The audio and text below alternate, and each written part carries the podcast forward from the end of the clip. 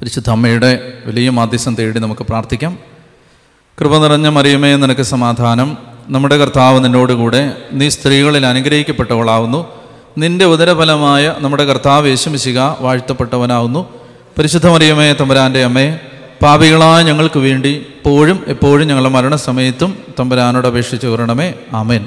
പിതാവിന്റെയും പുത്രന്റെയും പരിശുദ്ധാത്മാവിന്റെയും നാമത്തിൽ ആമേൻ. ഉച്ചത്തി പറഞ്ഞേ ഹല്ലേ ലുയാ ഹല്ലേ യേശുവേ മഹത്വം യേശുവേ ആരാധന യേശുവേ നന്ദി. ഹാലേ ലുയാ മർക്കോസിന്റെ സുവിശേഷം നാലാം അധ്യായത്തിന്റെ ഒന്ന് മുതൽ ഒൻപത് വരെയും പതിമൂന്ന് മുതൽ ഇരുപത് വരെയുമാണ് നമ്മൾ കഴിഞ്ഞ ക്ലാസ്സിൽ കണ്ടത്. ഇനി അതിനിടയ്ക്കൊരു ചെറിയ ഭാഗമുണ്ട്. ഏതാണ്ടൊരു മൂന്ന് വാക്യങ്ങൾ പത്ത് പതിനൊന്ന് പന്ത്രണ്ട്. വളരെ ബുദ്ധിമുട്ടുള്ള വാക്യങ്ങളാണ്. പക്ഷേ വളരെ ആഴമുള്ള വാക്യങ്ങളാണ്.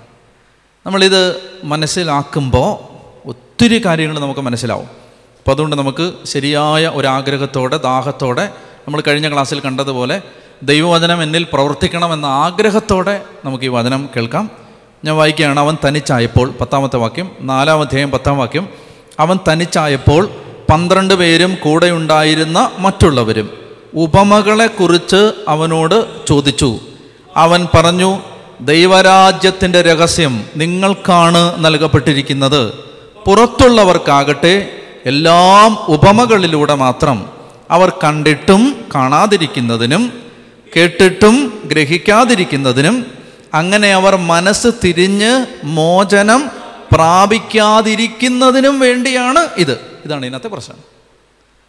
കർത്താവ് ശമിച്ചിക എന്തിനാണ് ലോകത്തിലേക്ക് വന്നത്? മാനസാന്തരപ്പെട്ട് ദൈവരാജ്യം എല്ലാവരും സ്വീകരിക്കാൻ വേണ്ടിയിട്ടാണ്. ഇവിടെ ശിഷ്യന്മാർ പന്ത്രണ്ട് ശിഷ്യന്മാരും കൂടെയുള്ള മറ്റ് ശിഷ്യന്മാരും. അവർ തനിച്ചായപ്പോൾ യേശുവിനോട് ചോദിക്കുകയാണ് കർത്താവേ ഈ ഉപമകളുടെ അർത്ഥം എന്താണ്? എന്ത് എന്തുകൊണ്ടാണ് നീ ഉപമകളിലൂടെ സംസാരിക്കുന്നത്? നിനക്കല്ലാതെ നേരിട്ടങ്ങ് സംസാരിച്ചാൽ പോരെ? അതിന്റെ മറുപടിയാണിത്. അവൻ പറഞ്ഞു ദൈവരാജ്യത്തിന്റെ രഹസ്യം രഹസ്യം സീക്രട്ട് അല്ല മിസ്റ്ററി സീക്രട്ട് എന്ന് പറഞ്ഞാൽ ഞാൻ ഇപ്പോൾ പറയുകയാണ് ഞാൻ പറയണം നിന്നോട് പറയുകയാണ് നീ ഒരു രഹസ്യം ആരോടും പറയരുത് ഒരു രഹസ്യം. ആരുടെയും കുറ്റമായിരിക്കും അല്ലെങ്കിൽ എന്തെങ്കിലും ഒരു ഇൻഫർമേഷൻ ആയിരിക്കും അതാണ് രഹസ്യം സീക്രട്ട് മനസ്സിലാവുന്നോ? അതല്ലിത് ദൈവരാജ്യത്തിന്റെ സീക്രട്ടല്ല മിസ്റ്ററി മിസ്റ്ററി എന്ന് പറഞ്ഞാൽ എന്താണ്? മിസ്റ്ററി എന്ന് പറഞ്ഞാൽ എപ്പോഴും ഒരു ദൈവികമായ സാധനം. എത്ര അറിഞ്ഞാലും പിന്നെയും പിന്നെയും പിന്നെയും അറിയാൻ ബാക്കി നിൽക്കുന്ന ഒരു നിഗൂഢത. അതിനെ ശരിക്കും മലയാളത്തിൽ പറയണമെങ്കിൽ ഇങ്ങനെ പറയാം നിഗൂഢ രഹസ്യം. ദൈവികമായ ഒരു നിഗൂഢ രഹസ്യം. എന്തിനെ സംബന്ധിച്ച? ദൈവരാജ്യം. സി ഇന്നും ഇപ്പം രണ്ടായിരത്തി മുപ്പത് അല്ലെ ആ രണ്ടായിരത്തി പത്ത് രണ്ടായിരത്തി ഇരുപതോളം വർഷങ്ങൾ കഴിഞ്ഞില്ലേ? കർത്താവ് ഇതെല്ലാം പറഞ്ഞിട്ട്. പക്ഷെ എന്നാലോചിച്ച് നോക്ക്.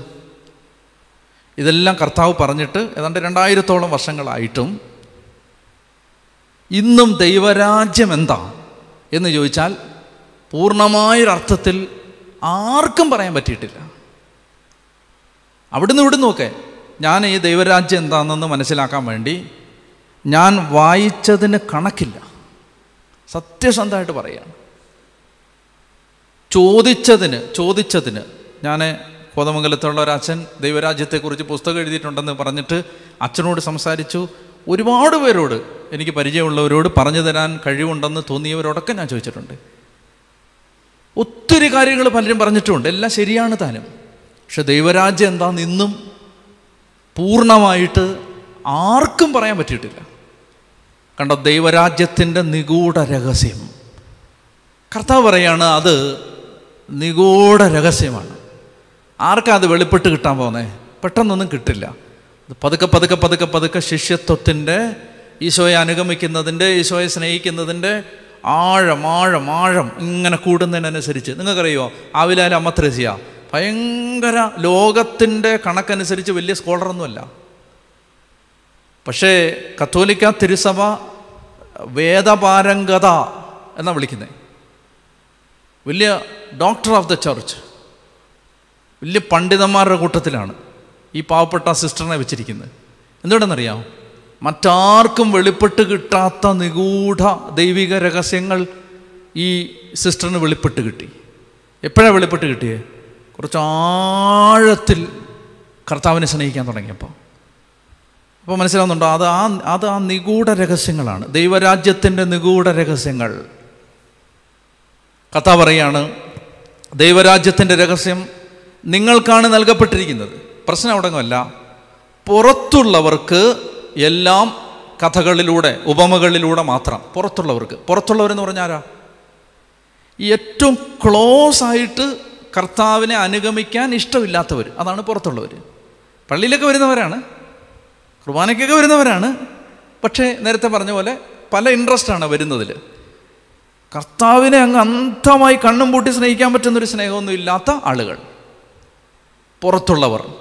അവർക്കെല്ലാം ഉപമകളിലൂടെ മാത്രം. കുഴപ്പിക്കുന്ന വചന അടുത്താണ്. എന്തിനാണ് അങ്ങനെ ഉപമകൾ അവരോട് ഞാൻ പറയുന്നത്? അതിന്റെ കാരണം അവർ കണ്ടിട്ടും കാണാതിരിക്കാനും കേട്ടിട്ടും ഗ്രഹിക്കാതിരിക്കാനും അങ്ങനെ അവർ മനസ്സ് തിരിഞ്ഞ് മോചനം പ്രാപിക്കാതിരിക്കാനും. കർത്താവെ മനസ്സിലാവുന്നില്ല. സത്യം പറഞ്ഞാൽ കർത്താവ് എന്താ പറയണ്ടേ? എല്ലാം ഞാൻ അവർക്ക് മനസ്സിലാക്കി കൊടുക്കും. കാരണം എന്താണ്? അവർ കണ്ടിട്ട് ശരിക്ക് കാണണം കേട്ടിട്ട് ശരിക്ക് ഗ്രഹിക്കണം എന്നിട്ട് അവർ മനസ്സ് തിരിഞ്ഞ് മാനസാന്തരപ്പെട്ട് പാപമോചനം പ്രാപിച്ച് രക്ഷ പ്രാപിക്കണം. അങ്ങനല്ലേ പറയണ്ടേ? അതിന് വരെ ഇങ്ങനെ എന്തിനാ പറഞ്ഞേ? ഇതതിനകത്തെ പ്രശ്നം. കണ്ടിട്ടും കാണാതിരിക്കാനും കേട്ടിട്ടും ഗ്രഹിക്കാതിരിക്കാനും അങ്ങനെ അവർ മനസ്സ് തിരിഞ്ഞ് മോചനം പ്രാപിക്കാതിരിക്കാനും. ഇതാണ് കർത്താവ് പറഞ്ഞത് കേൾക്കുവിൻ. നിങ്ങൾ സാധാരണ മനസ്സിലാക്കുന്നത് ആവണമെന്നില്ല ദൈവവചനത്തിന്റെ അർത്ഥം. ശ്രദ്ധിച്ച് കേൾക്ക് ശ്രദ്ധിച്ച് കേൾക്ക്. കണ്ടോ? നേരത്തെ പറഞ്ഞില്ലേ രണ്ട് തവണ മൂന്നാമത്തെ വാക്യത്തിലും ഒമ്പതാമത്തെ വാക്യത്തിലും പറഞ്ഞില്ലേ? ശ്രദ്ധിച്ച് കേൾക്ക്. കേൾക്കുമ്പോൾ ഒരു കഥയാൻ തോന്നും. പക്ഷെ ശ്രദ്ധിച്ച് കേൾക്ക്. നിങ്ങൾ കേൾക്കുന്ന അല്ല ഇതിന്റെ അർത്ഥം? കേൾക്കുന്നതിനപ്പുറത്ത് അർത്ഥമുണ്ട്. ശ്രദ്ധിച്ച് കേൾക്ക്. ഇത് ഇത് ഒന്നാമതായിട്ട് നമ്മളെ മനസ്സിലാക്കി തരേണ്ടതെന്നറിയാം ഈ ബൈബിളിനെ നമ്മൾ സമീപിക്കുന്ന ഒരു മനോഭാവം മാറണം. കാഷ്വലായ ഒരു ബുക്കായിട്ട് ഇതിനെ എടുക്കരുത്. ലാഘവ ബുദ്ധിയോടെ ഇതിനെ എടുക്കരുത്. നമ്മൾ വായിച്ചിട്ടുള്ളതല്ലേ നമ്മൾ കേട്ടിട്ടുള്ളതല്ലേ നമ്മൾ എത്ര വായിച്ചിട്ടുണ്ട് എത്ര അങ്ങനെ എടുക്കരുത് ഇത്. ഇങ്ങനെ ഓരോ വാക്യം വായിക്കുമ്പോഴും സൂക്ഷിച്ച് ശ്രദ്ധിച്ച് ചോദിച്ച് ദാഹിച്ച് ചോദിക്കണം. അവിടെയാണ് ഈ നിധി പുറത്തു വരുന്നത്. അപ്പോൾ എന്താ ഇതിന്റെ അർത്ഥം? ഇതിന്റെ അർത്ഥം മനസ്സിലാവണമെങ്കിൽ ഏശയ്യ ആറിലേക്ക് പോകണം നമുക്ക് ഏശയ്യ ആറിലേക്ക് പോകാം ഏശയ്യ പ്രവചനം ആറാം അധ്യായത്തിലാണ് ഈ നിഗൂഢത അഴിക്കാനുള്ള താക്കോൽ കിടക്കുന്നത്. ഏശയ്യ ആറ്. ഏശയ്യ ആറിൽ നമുക്കറിയാവുന്ന സംഭവമാണെങ്കിലും ഈ സന്ദർഭത്തിൽ വിശദീകരിക്കേണ്ട ആവശ്യമായതുകൊണ്ട് ഞാൻ വിശദീകരിക്കുകയാണ്. ശ്രദ്ധിച്ച് കേൾക്കുക. ഉസിയ രാജാവ് മരിച്ച വർഷം കർത്താവ് ഉന്നതമായൊരു സിംഹാസനത്തിൽ ഉപവിഷ്ടനായിരിക്കുന്നത് ഞാൻ കണ്ടു. അവിടുത്തെ വസ്ത്രാഞ്ചലം ദേവാലയം മുഴുവൻ നിറഞ്ഞു നിന്നു അവിടുത്തെ ചുറ്റും സെറാഫുകൾ നിന്നിരുന്നു. അവയ്ക്ക് ആറ് ചിറകുകൾ വീതമുണ്ടായിരുന്നു. രണ്ട് ചിറകുകൾ കൊണ്ട് മുഖവും രണ്ടെണ്ണം കൊണ്ട് പാദങ്ങളും അവ മറച്ചിരുന്നു. രണ്ട് ചിറകുകൾ പറക്കാനുള്ളവയായിരുന്നു. അവ പരസ്പരം ഉദ്ഘോഷിച്ചുകൊണ്ടിരുന്നു. പരിശുദ്ധൻ പരിശുദ്ധൻ സൈന്യങ്ങളുടെ കർത്താവ് പരിശുദ്ധൻ ഭൂമി മുഴുവൻ അവിടുത്തെ മഹത്വം നിറഞ്ഞിരിക്കുന്നു. അവയുടെ ശബ്ദകോശത്താൽ പൂമുഖത്തിന്റെ അടിസ്ഥാനങ്ങൾ ഇളകുകയും ദേവാലയം ധൂമപൂരിതമാവുകയും ചെയ്തു. ഞാൻ പറഞ്ഞു എനിക്ക് ദുരിതം ഞാൻ നശിച്ചു. എന്തെന്നാൽ ഞാൻ അശുദ്ധമായ അധരങ്ങളുള്ളവനും അശുദ്ധമായ അധരങ്ങളുള്ളവരുടെ മധ്യേ വസിക്കുന്നവനുമാണ്. എന്തെന്നാൽ സൈന്യങ്ങളുടെ കർത്താവായ രാജാവിനെ എന്റെ കണ്ണുകൾ ദർശിച്ചിരിക്കുന്നു. അപ്പോൾ സെറാഫുകളിലൊന്ന് ബലിപീഠത്തിൽ നിന്ന് കൊടിൽ കൊണ്ടെടുത്തൊരു തീക്കനലുമായി എന്റെ അടുത്തേക്ക് പറന്നു വന്നു. അവൻ എന്റെ അധരങ്ങളെ സ്പർശിച്ചിട്ട് പറഞ്ഞു ഇത് നിന്റെ അധരങ്ങളെ സ്പർശിച്ചിരിക്കുന്നു. നിന്റെ മാലിന്യം നീക്കപ്പെട്ടു. നിന്റെ പാപം ക്ഷമിക്കപ്പെട്ടിരിക്കുന്നു. ഇത്രയും നമ്മൾ വായിച്ചിട്ടുള്ളതാണ് വ്യാഖ്യാനിച്ചിട്ടുള്ളതാണ്. അടുത്തൊരു എപ്പിസോഡുണ്ട്. ഇത് കഴിയുമ്പോൾ യേശയ്യയുടെ അധരങ്ങളെ ശുദ്ധീകരിച്ചു. യേശയ്യ പറഞ്ഞു ഞാൻ അശുദ്ധനാണ്. കർത്താവ് സെറാഫുകളിൽ ഒന്നിനെ അഗ്നിക്കുടിൽ തിക്കനിൽ കൊടുത്തുവിട്ട് യേശയ്യയുടെ അധരത്തെ തൊട്ട് ശുദ്ധീകരിച്ചു. ഇനി കേട്ടെ എട്ടാമത്തെ വാക്യം. അതിനുശേഷം കർത്താവ് അരളി ചെയ്യുന്നത് ഞാൻ കേട്ടു. വായിച്ചു ഉറക്കെ വായിച്ചു. അതിനുശേഷം കർത്താവ് അരളി ചെയ്യുന്നത് ഞാൻ കേട്ടു. ആരെയാണ് ഞാൻ അയക്കുക? ആരാണ് നമുക്ക് വേണ്ടി പോവുക? അപ്പോൾ ഞാൻ പറഞ്ഞു ഇതാ ഞാൻ എന്നെ അയച്ചാലും അവിടെ അരുളി ചെയ്തു പോവുക. ഈ ജനത്തോട് പറയുക. നിങ്ങൾ വീണ്ടും വീണ്ടും കേൾക്കും മനസ്സിലാക്കുകയില്ല. നിങ്ങൾ വീണ്ടും വീണ്ടും കാണും ഗ്രഹിക്കുകയില്ല. അവർ കണ്ണുകൊണ്ട് കാണുകയും ചെവി കൊണ്ട് കേൾക്കുകയും ഹൃദയം കൊണ്ട് ഗ്രഹിക്കുകയും അങ്ങനെ മാനസാന്തരപ്പെട്ട് സൗഖ്യം പ്രാപിക്കുകയും ചെയ്യാതിരിക്കേണ്ടതിന് അവരുടെ ഹൃദയങ്ങളെ കഠിനമാക്കുകയും ചെവികളെ മന്ദീഭവിപ്പിക്കുകയും കണ്ണുകളെ അന്ധമാക്കുകയും ചെയ്യുക. കണ്ടോ? ഈശോ പറഞ്ഞത് ഇതിന്റെ ഒരു ചെറിയ രൂപമാണ്. യശയായി അയക്കുമ്പോൾ കർത്താവ് ചോദിക്കുകയാണ് ആരാണ് എനിക്ക് വേണ്ടി പോവുക? ആരെയാണ് ഞാൻ അയക്കുക? യശയ പറയുന്നത് കർത്താവേ ഇതാ ഞാൻ. എന്നെ അയച്ചാലും. ഉടനെ കർത്താവ് മറുപടി പറയാണ് പോവുക. നീ പോയിട്ട് ഈ ജനത്തോട് പറയുക. നിങ്ങൾ വീണ്ടും വീണ്ടും വീണ്ടും വീണ്ടും വീണ്ടും കേൾക്കും. നിങ്ങൾ കാണും കേൾക്കും മനസ്സിലാക്കില്ല. കാണും ഗ്രഹിക്കില്ല. അവർ കണ്ണുകൊണ്ട് കാണുകയും ചെവി കൊണ്ട് കേൾക്കുകയും ഹൃദയം കൊണ്ട് ഗ്രഹിക്കുകയും അങ്ങനെ മാനസാന്തരപ്പെട്ട് സൗഖ്യം പ്രാപിക്കുകയും ചെയ്യാതിരിക്കേണ്ടതിന് അവരുടെ ഹൃദയങ്ങളെ കഠിനമാക്കുകയും ചെവികളെ മന്ദീഭവിക്കുകയും മന്ദീഭവിപ്പിക്കുകയും കണ്ണുകളെ അന്തമാക്കുകയും ചെയ്യുക. അടുത്ത വാക്യം. ഏശയ്യ ചോദിച്ചു കർത്താവേ ഇത് എത്ര നാളത്തേക്ക്? കേട്ടോണേ? ഉത്തരം. മർക്കോസി പറഞ്ഞതിന്റെ ഉത്തരം. മർക്കോസ് ഇത് പത്രോസിന് അപ്പസ്തോലന്മാർക്ക് ഈ ഭാഗം അറിയാമായിരുന്നെങ്കിൽ അവർ ചോദിച്ചതിനെ കർത്താവിനോട് അത് പറഞ്ഞപ്പോൾ ഏതാ? പുറത്തുള്ളവർക്ക് ഉപമകളിലൂടെ മാത്രം ഇതവർ കണ്ടിട്ടും കാണാതിരിക്കുന്നതിനും കേട്ടിട്ടും ഗ്രഹിക്കാതിരിക്കുന്നതിനും മനസ്സ് തിരിഞ്ഞ് മോചനം പ്രാപിക്കാതിരിക്കുന്നതിനും വേണ്ടിയാണ്. യേശയ്യ വായിച്ചിട്ടുണ്ടായിരുന്നെങ്കിൽ പത്രോസ് ഉടനെ ചോദിച്ചേനെ എന്ത് എന്ത് ചോദിച്ചേനെ കർത്താവേ ഇത് നാളത്തേക്ക്? കർത്താവേ ഇത് എത്ര നാളത്തേക്ക്? കണ്ടിട്ടും കാണാതിരിക്കുന്നത് എത്ര നാളത്തേക്ക്? കേട്ടിട്ടും ഗ്രഹിക്കാതിരിക്കുന്നത് എത്ര നാളത്തേക്ക്? മനസ്സ് തിരുന്ന് മോചനം പ്രാപിക്കാതെ അവരുടെ ഹൃദയം കഠിനമായിരിക്കുന്നത് എത്ര നാളത്തേക്ക്? ഉത്തരം ഇവിടെ കിടപ്പുണ്ട്. കർത്താവ് ഇത് എത്ര നാളത്തേക്കെന്ന് ഞാൻ ചോദിച്ചു. അവിടെ നരടി ചെയ്തു. ശ്രദ്ധിച്ച് വായിക്കണം. എങ്കിലും മനസ്സിലാവും. നഗരങ്ങൾ ജനവാസമില്ലാതെയും ഭവനങ്ങൾ ആൾപ്പാർപ്പില്ലാതെയും ശൂന്യമായി. ദേശം മുഴുവൻ വിജനമായി തീരുന്നത് വരെ കർത്താവ് ജനത്തെ വിദൂരത്തേക്ക് ഓടിക്കുകയും ദേശത്തിന്റെ മധ്യത്തിൽ നിർജന പ്രദേശങ്ങൾ ധാരാളമാവുകയും ചെയ്യുന്നത് വരെ അതിലൊരു ദശാംശമെങ്കിലും അവശേഷിച്ചാൽ അവ വീണ്ടും അഗ്നിക്കരയാകും. ട്രപ്പന്റെയിൻ വൃക്ഷമോ കരുവേലകമോ വെട്ടിയാൽ അതിന്റെ കുറ്റി നിൽക്കുന്നത് പോലെ അത് അവശേഷിക്കും.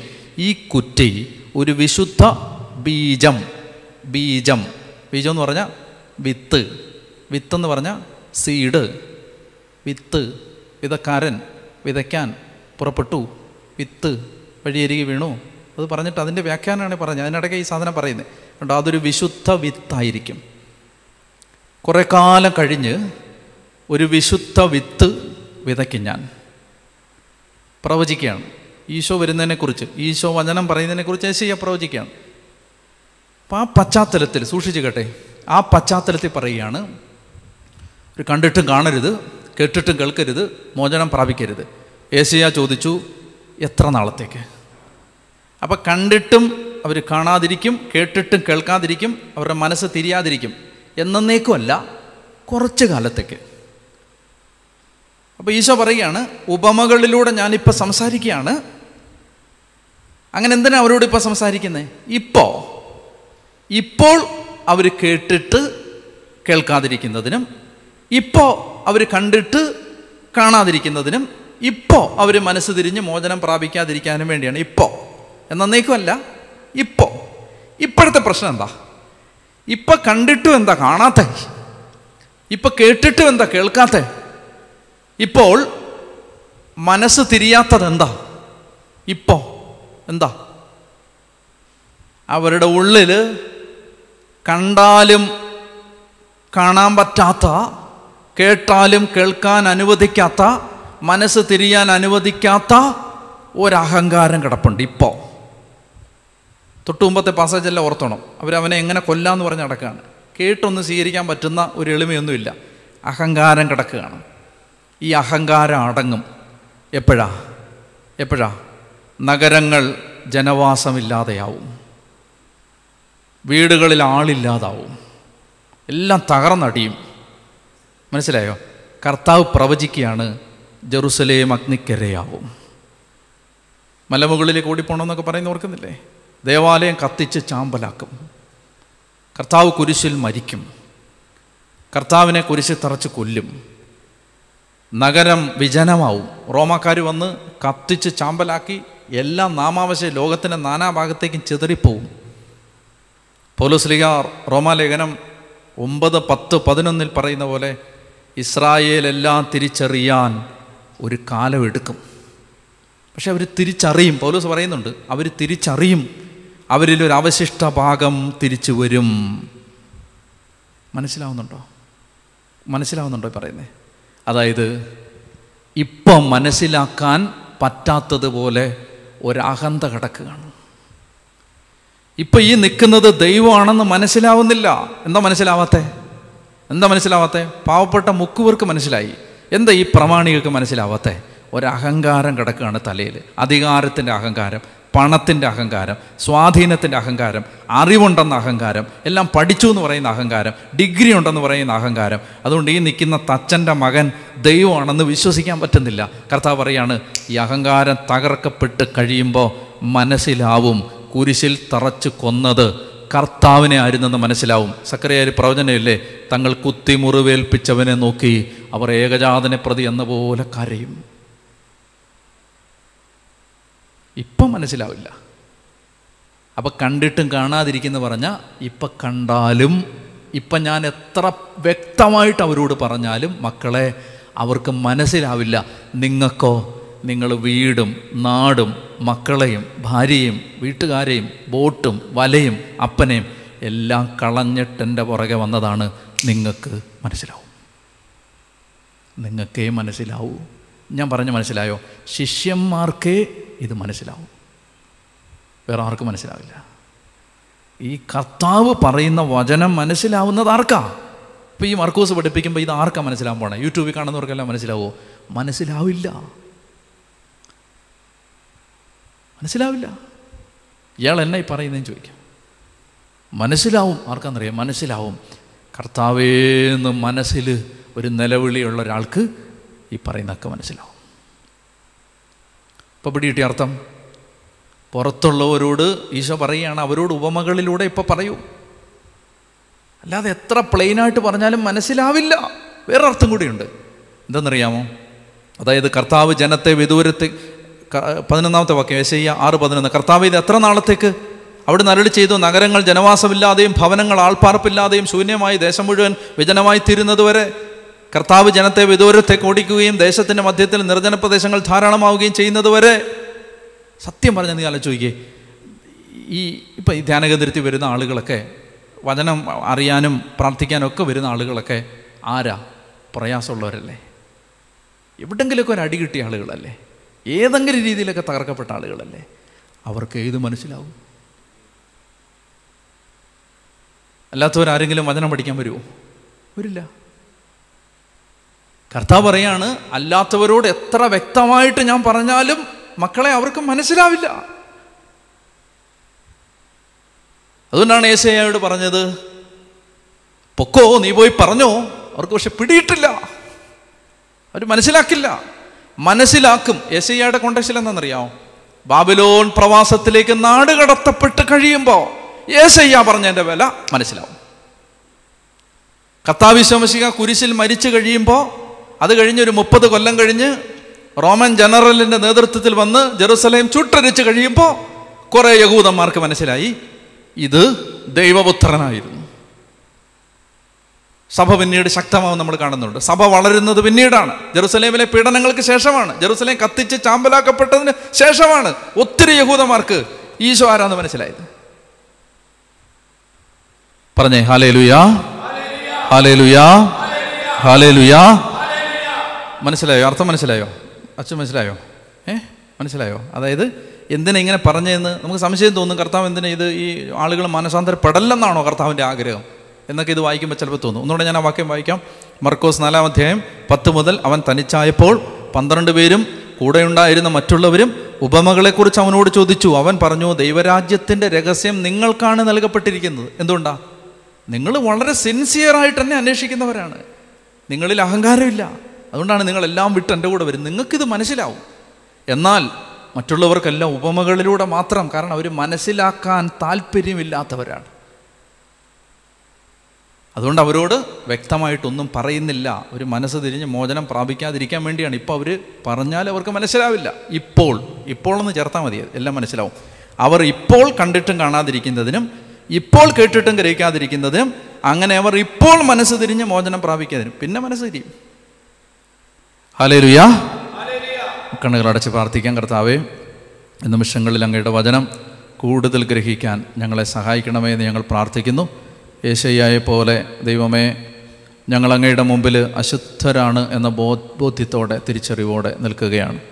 കർത്താവെ ഞങ്ങൾ അശുദ്ധമായ അധരങ്ങളുള്ളവരാണ് പാപികളാണ്. അവിടുത്തെ വചനം വായിക്കാനോ പഠിക്കാനോ കേൾക്കാനോ ഒന്നും അവിടുത്തെ നാമം ഉച്ചരിക്കാനോ ഒന്നും യോഗ്യതയില്ലാത്തവരാണ്. കർത്താവെങ്കിലും അവിടുന്ന് ഞങ്ങളെ ശിഷ്യന്മാരെ പോലെ എല്ലാം ഞങ്ങളുടെ കാതുകളെ ഉണർത്തി ഞങ്ങൾക്ക് പറഞ്ഞു തരുന്നതിന് ഞങ്ങൾ അങ്ങേക്ക് നന്ദി പറഞ്ഞുകൊണ്ട് ഈശോയെ ഞങ്ങളങ്ങ് ആരാധിക്കുന്നു സ്തുതിക്കുന്നു അങ്ങേക്ക് നന്ദി പറയുന്നു. പരിശുദ്ധ അമ്മയമ്മയുടെ മാധ്യസ്ഥത്തിന് നന്ദി പറയുന്നു. കൃപ നിറഞ്ഞ മറിയമേ നിനക്ക് സമാധാനം. നമ്മുടെ കർത്താവ് നിന്നോടുകൂടെ നീ സ്ത്രീകളിൽ അനുഗ്രഹിക്കപ്പെട്ടവളാകുന്നു നിന്റെ ഉദരഫലമായ നമ്മുടെ കർത്താവ് വിശ്വസിക വാഴ്ത്തപ്പെട്ടവനാകുന്നു പാവികളായ ഞങ്ങൾക്ക് വേണ്ടി എപ്പോഴും എപ്പോഴും ഞങ്ങളുടെ മരണസമയത്തും തമ്പുരാനോട് അപേക്ഷിച്ചു കൊരണമേ ആമേൻ. പിതാവിനും പുത്രനും പരിശുദ്ധാത്മാവിനും സ്തുതി.